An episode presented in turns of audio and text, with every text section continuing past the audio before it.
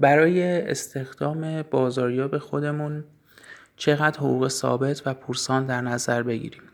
این سوالیه که به کرات از من پرسیده می شود برای شنیدن پاسخ این پرسش با من همراه باشید. من احسان نصیری هستم.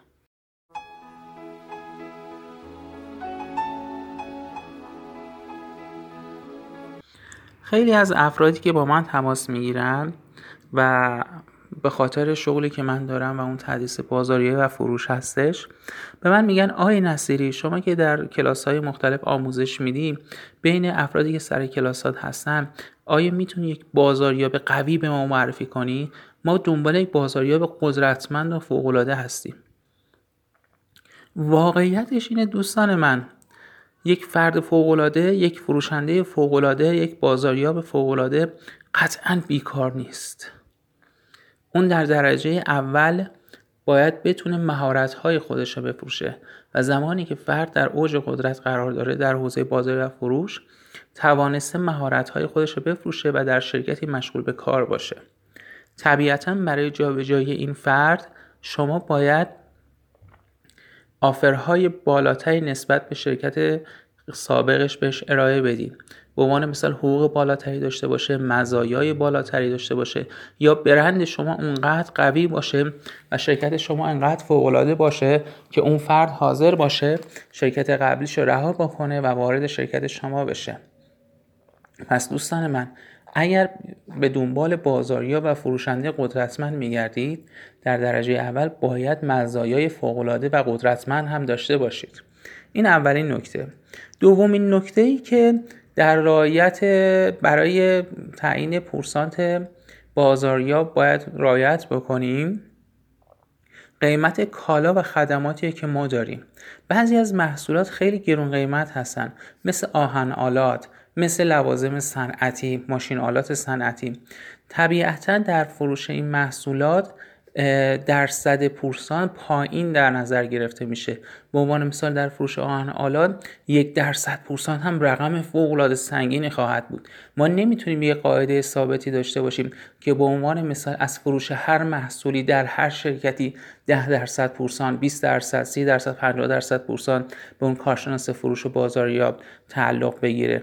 این درصد پورسان یکی از عواملی که بهش بستگی داره اون قیمت و پارامتریه که محصول مورد نظر ما داره. نکته بعدی که باید در نظر داشته باشیم دانش فروش محصولات هست.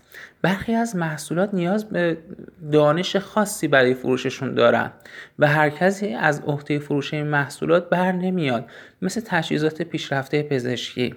این افراد باید در درجه اول به اون محصولات احاطه کامل داشته باشند طبیعتا تعداد این افراد هم کم هست و بنابراین حقوق بالاتر و مزایای بالاتری طلب می‌کنن. بعدی مسئولیت چک های پاس نشده هست. مسئولیت چک های پاس نشده و سوخ شده با چه کسی هست؟ آیا با شرکت یا بازاریاب؟ از چه سقفی به بعد به عهده فروشنده و بازاریاب هستش؟ هرچی این سقف پایین تر باشه و هر چقدر ریسک بازاری بالاتر باشه میزان حقوق دریافتی او هم باید بالاتر باشه. نکته بعدی که برای تعیین حقوق بازاریاب و فروشنده باید در نظر داشته باشیم اینه که اون بازاریاب در داخل شرکت مستقره یا سیار هستش و باید در شهر مثلا گردش بکنه یا باید بین استانی سفر بکنه. طبیعتا کسی که سختی بالاتری داشته باشه حقوق بالاتری هم دریافت می‌خواد بکنه نسبت به کسی که زیر کولر در داخل دفتر نشسته. نکته بعدی زمان مورد نظر برای برنامه‌ریزی و فروش محصوله. گاهن برای فروش برخی از محصولات یک سال زمان می‌بره که ما بتونیم وارد شرکتی بشیم و محصول اونو به فروش برسونیم. من خودم پروژه‌ای داشتم برای یکی از شرکت های معظم شوینده. محصولمون رو می‌خواستیم وارد اون شرکت بکنیم و حدود یک سال و نیم زمان ما گذاشتیم روی اون پروژه تا تونستیم محصولی که داشتیم در فرمولاسیون اون شرکت بگنجونیم و همکنون فروش خیلی خوبی به اون شرکت داریم. هر چقدر این زمان مورد نیاز بالاتر باشه باید حقوقی که ما در نظر می‌گیریم ترکیب قسمت ثابتش بالاتر باشه نسبت به پورسان چرا که اون شخص فروشنده باید بتونه هزینه ها و مخارج زندگیش رو تعیین بکنه؟ ما نمی‌تونیم بگیم که آقا شما 6 ماه گرسنگی بخور تا بعدش وقتی محصول فروختی پورسانتش رو دریافت بکن. نکته بعدی هزینه های بازاریابی و فروش هستش. کار بازاریابی و ویزیتوری خیلی پرهزینه هست. گاهن لازمه از شهر به شهر اون فرد سفر بکنه. این هزینه های ایاب و زهاب هزینه های هتل خورد و خوراک تلفن با چه شخصیه؟ آیا با شرکت یا با خود اون شخص فروشنده هستش؟ اگر با شخص فروشنده هست طبیعتا باید درصد بالاتر حقوق بالاتری هم دریافت بکنه تا اون هزینه ها پوشش داده بشه. نکته بعدی میزان حق‌الزحمه ثابتی که ما می‌خوایم در نظر بگیریم. سه تا حالت برای تعیین حقوق یک بازاریاب وجود داره. اولی تنها حقوق ثابت. ما توافق می‌کنیم با فردی که مثلا ماهیانه دو میلیون تومن سه میلیون تومن ایکس میلیون تومن حقوق ثابت از ما دریافت بکنه. یکی از چالش های این روش اینه که ممکنه اون شخص فروشنده از انگیزه پایینتری یواش یواش برخوردار بشه و انگیزش کاهش پیدا بکنه. چرا که حقوقش رو به صورت ماهیانه داره. و بعد در صورتی که اون شخص نتونه نتیجه بگیره شرکت متحمل ضرر زیان زیادی شده و صرفا به اون شخص حقوق داده. حالت دوم فقط پورسانته. که در این حالت شخص بازاری فقط زمانی که فروش داشته باشه درآمد داره و زمانی که فروشی نداشته باشه حقوقی نمی‌تونه دریافت بکنه. خب ریسک کار در اینجا برای اون شخص بازاریا بالا میره. ممکنه محصول اون شرکت مشکل داشته باشه. ممکنه این اون شخص بازاریا بتونه سفارش بگیره ولی شرکت نتونه تامین بکنه براش.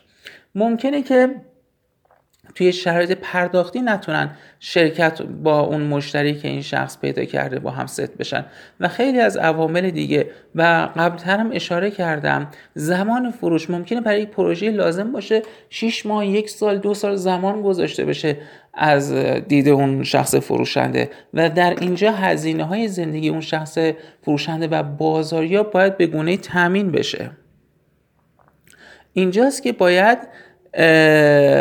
ما دوچار چالش میشیم. اینجاست که ما دوچار چالش میشیم در تعیین فقط حقوق در تعیین فقط پورسانت و حالت سومی که وجود داره ترکیب بین حقوق ثابت و پورسانت هستش. به نظر من ایدئال ترین روش همین روش ترکیبی هست.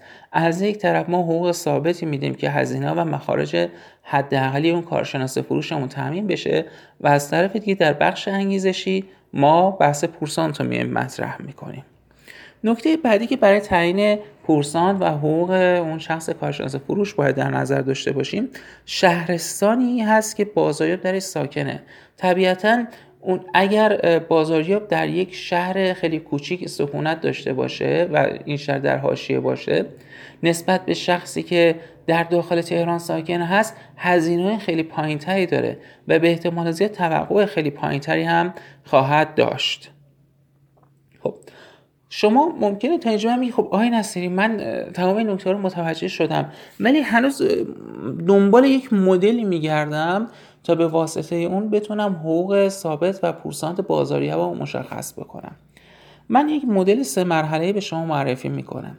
در مرحله اول شما تعیین بکنید که به کارشناس فروش خودتون چقدر می‌خواین حقوق بدید به طور کلی و چقدر دریافتی اون شخص باید باشه. ممکنه شما بفرمایید دریافتی یک فرد کارشناس فروش متوسط در صنعت من حدود ماهیانه دو میلیون تومان هستش. این در مرحله اول. در مرحله دوم مشخص کنید که چقدر حقوق ثابت می‌خوایم به اون شخص بدیم. شما میفرمایید من ماهیانه یک میلیون تومن هم حقوق ثابت به اون شخص می‌خوام بدم. ما در مرحله سوم دو میلیون تومن را از یک میلیون تومن حقوق ثابت کم می‌کنیم یک میلیون تومن باقی میمونه. در این مرحله ما باید پورسانت و درصد پورسانت رو به گونه ای تعیین کنیم که اون کارشناس فروش ما یک میلیون تومن دریافتیش باشه. خب سوال اینجاست. شما چقدر انتظار دارید که اون شخص برای شما ماهیانه فروش داشته باشه؟ به عنوان مثال ممکنه شما بفرمایید من ماهیانه انتظار دارم این کارشناس فروشی که استخدام کردم ده میلیون تومن برای من فروش داشته باشه. خب از ده میلیون تومن فروش ما چه درصد فروشی باید در نظر بگیریم؟ تا اون شخص یک میلیون تومن پورسان دریافت بکنه ما به عدد ده درصد می‌رسیم. پس حقوق اون کارشناس فروش مساویس با یک میلیون تومن حقوق ثابت به علاوه ده درصد پورسانت. از اینکه با من همراه بودید از شما متشکرم. شاد باشید دوستان من.